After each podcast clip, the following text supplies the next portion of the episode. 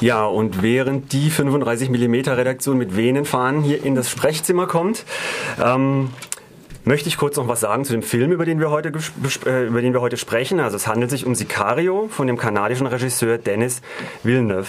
Kurz ein paar Sätze zum Inhalt. Die Grenze zwischen Mexiko und dem U S-Bundesstaat Arizona ist schon seit Jahren vom Drogenkrieg geprägt. Die junge F B I-Agentin Kate Macer, gespielt von Emily Blunt, schließt sich einer internationalen Einsatztruppe an, die es sich zur Aufgabe gemacht hat, dem organisierten Drogenhandel endlich Einhalt zu gebieten. Doch schon ihr erster Einsatz in dem gefährlichen Grenzgebiet läuft völlig aus dem Ruder, als die Überführung eines Gefangenen in einem brutalen Hinterhalt endet.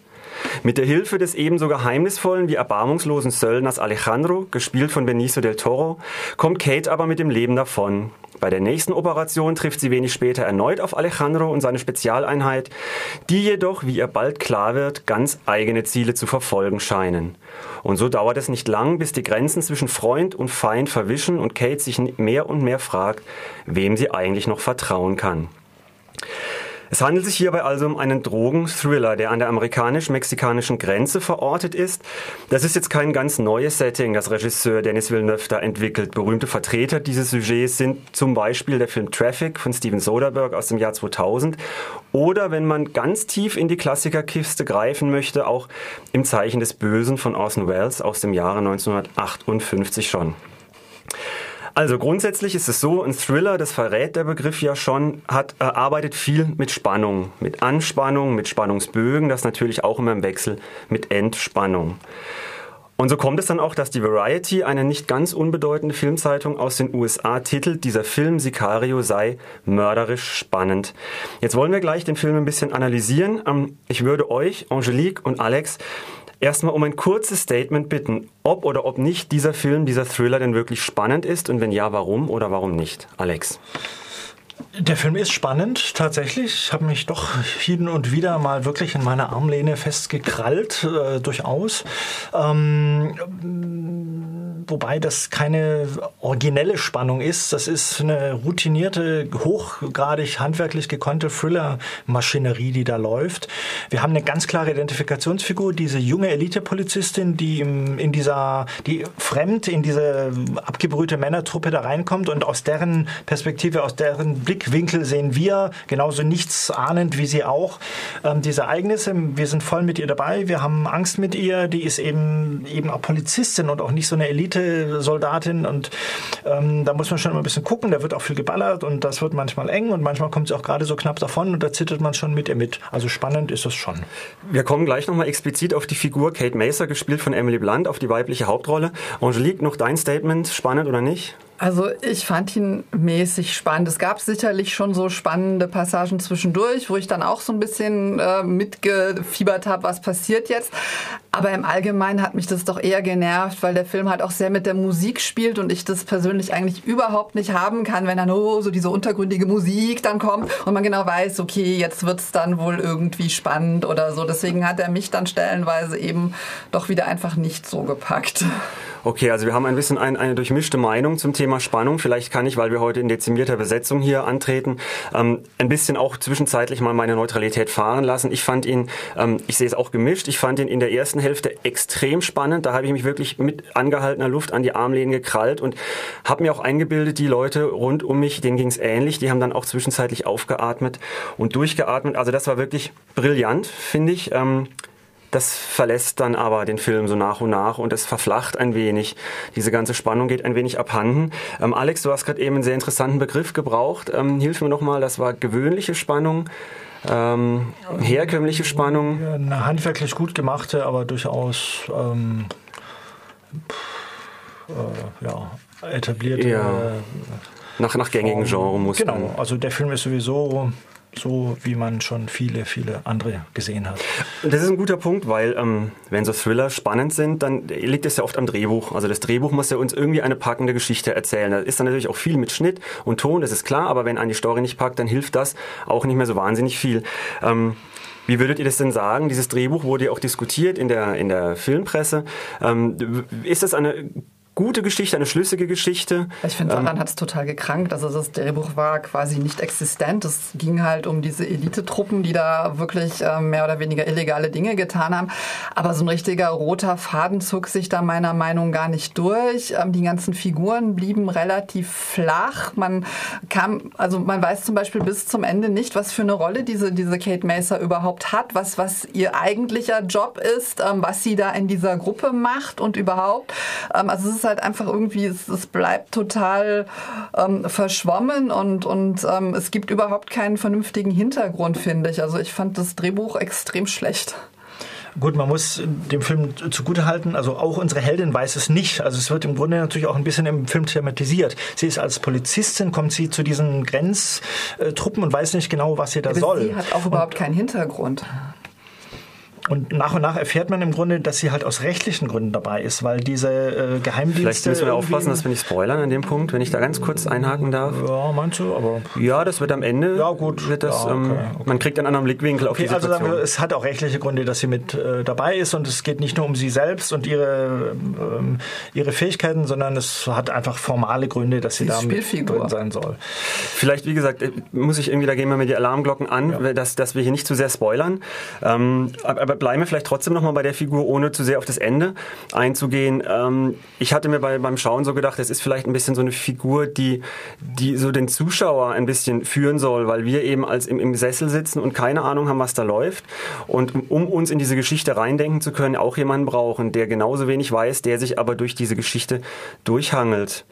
Würdet ihr mir zustimmen? Ist das eine These, die man vertreten kann? Das habe ich vorhin gemeint, mit Identifikationsfigur. Oh. Ja, genau, genau. Ich ja, finde dann es aber das. eben dadurch, dass sie so überhaupt keinen, keinen Hintergrund hat, ist wahnsinnig schwierig, sich mit, mit ihr zu identifizieren, weil man so über sie, über ihren Hintergrund, über ihr Umfeld ähm, quasi überhaupt nichts erfährt. Ähm, dann gibt es so diverse Situationen, ähm, wo man sich einfach wünschen würde, dass sie auch initiativer werden würde, wo sie dann halt mal merkt, was da so um, um sie herum abgeht. Ähm, sie tut einfach nichts. Und da sind wir bei einem Punkt, der brutal nervt in diesem Film. Also sie ist eine super ausgebildete Top-Elite-Polizistin, Sondereinheit, mhm. Erfahrung, also eine Art von Polizei, die mit schwerer Bewaffnung rumrennt, also für uns optisch im Grunde auch von irgendwelchen Militärs kaum zu unterscheiden, auch außer taktisch, vom, sehr, sehr außer vom rechtlichen Status. Genau. Ähm, und trotzdem ist so sie dieses hübsche rehäugige Wesen, das zwischen diesen ganzen coolen, taffen Jungs rumstolpert, irgendwie äh, kurz vor den Tränen ist und irgendwie erschüttert ist. Und also sie ist wirklich die einzige Frau in diesem Haufen und sie ist dieses sensible Püppchen, das irgendwie überfordert ist und auf das alle aufpassen müssen und ähm, der man fünfmal das Leben retten muss. Es nervt brutal.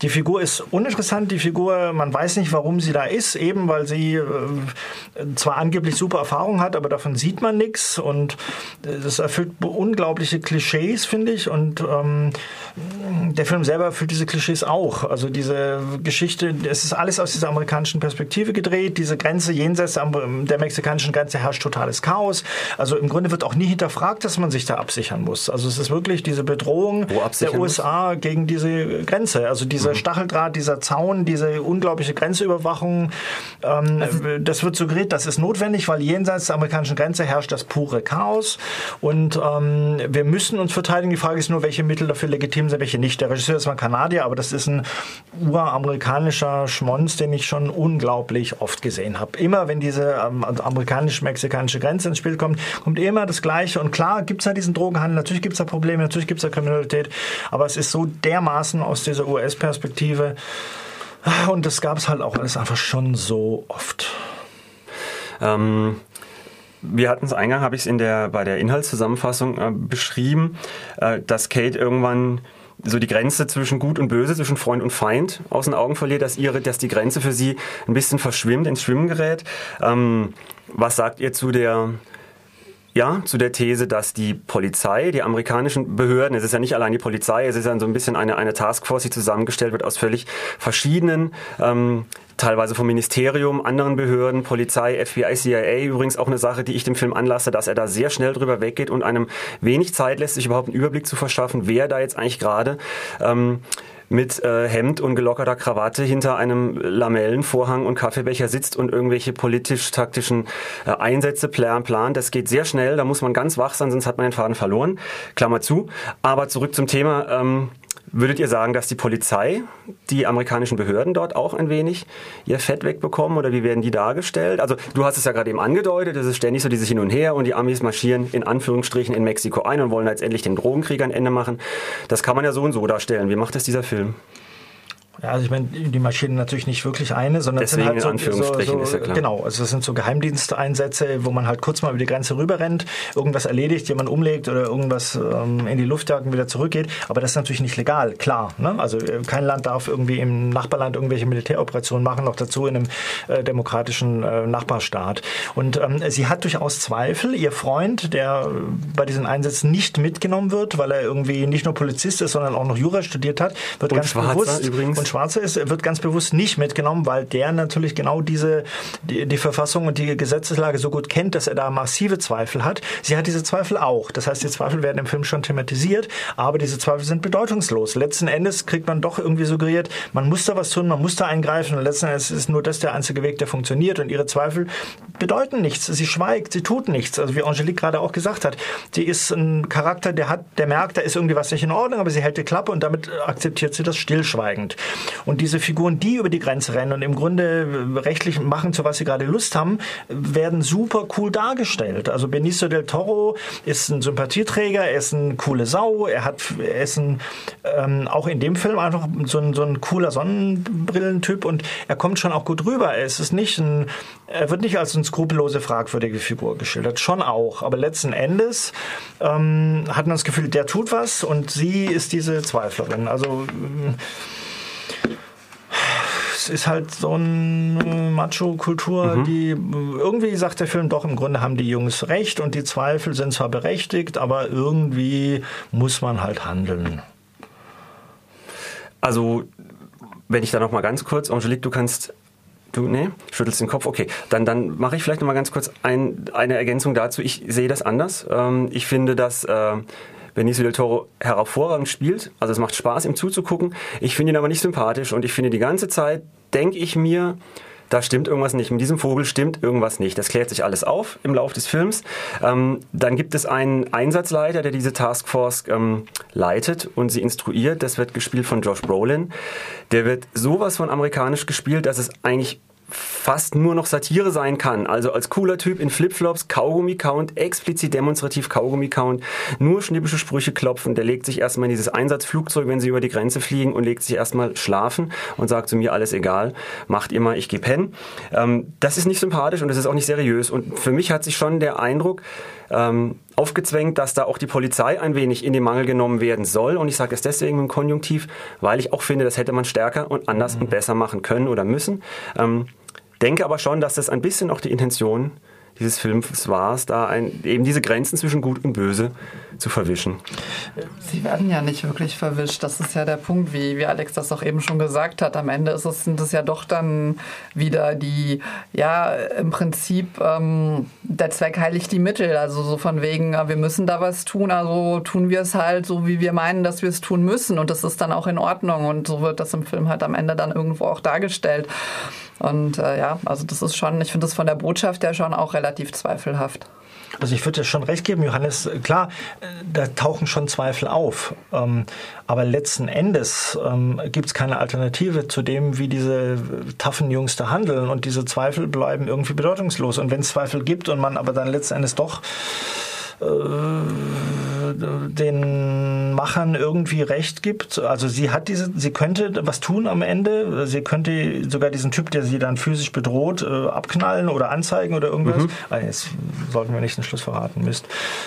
Ähm, äh, also die Zweifel sind im Spiel, stimmt, aber sie bleiben ohne Wirkung. Von daher ist für mich die Und ich finde schon, Josh Brolin ist einfach eine coole Sau in diesem Film mit seinen Flipflops. Und also er ist halt so ein, so ein, das ist ja oft in so Militärfilmen, dass die Coolen, die sind, die sich nicht dieser Militärmaschinerie, also diesen Regeln unterwerfen, die so ein bisschen rebellisch sind, sei es, weil sie nicht rasieren oder lange Haare haben oder Kaugummi kauen oder mal Flipflops anhaben.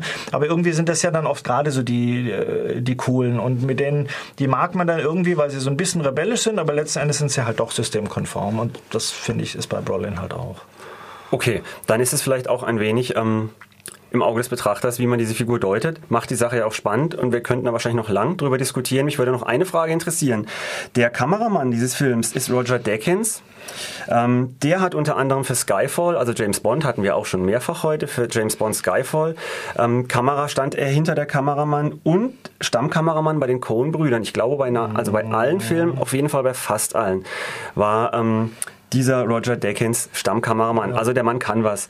Ähm, schlägt sich das nieder in diesem Film? Ganz kurze Antwort. Die Bilder sind super toll und äh, der Film ist handwerklich großartig. Es sind super große, schöne Cinemascope-Bilder, die sich fürs Kino lohnen. Schauspieler finde ich auch gut. Das ist alles äh, top gemacht. Ist einfach nur unterm Strich ärgerlich. Da kann ich mich anschließen. Also visuell hat mich der Film durchaus angesprochen. Fand ich schon beeindruckend. Ähm, das, ja... Wenn man deswegen einen Film gucken möchte, kann man das durchaus tun, aber man muss das halt auch nicht. Ich gebe zu, diese Frage war ein wenig suggestiv gestellt. Ich habe da schon die Richtung vorgegeben, aber ähm, ich, ich denke auch unabhängig davon kann man sagen, dieser Film ist, was die Kamera angeht, ganz hervorragend, gerade auch in der ersten Hälfte, von der ich vor Anfangs schon gesagt habe, die ist spannend. Ja. Inhaltlich steht natürlich viel auf einem anderen Blatt. Okay, Alex, Angelique, ein kurzes Schlussfazit bitte, obwohl es sich wahrscheinlich ablesen lässt, reingehen oder nicht. Alex.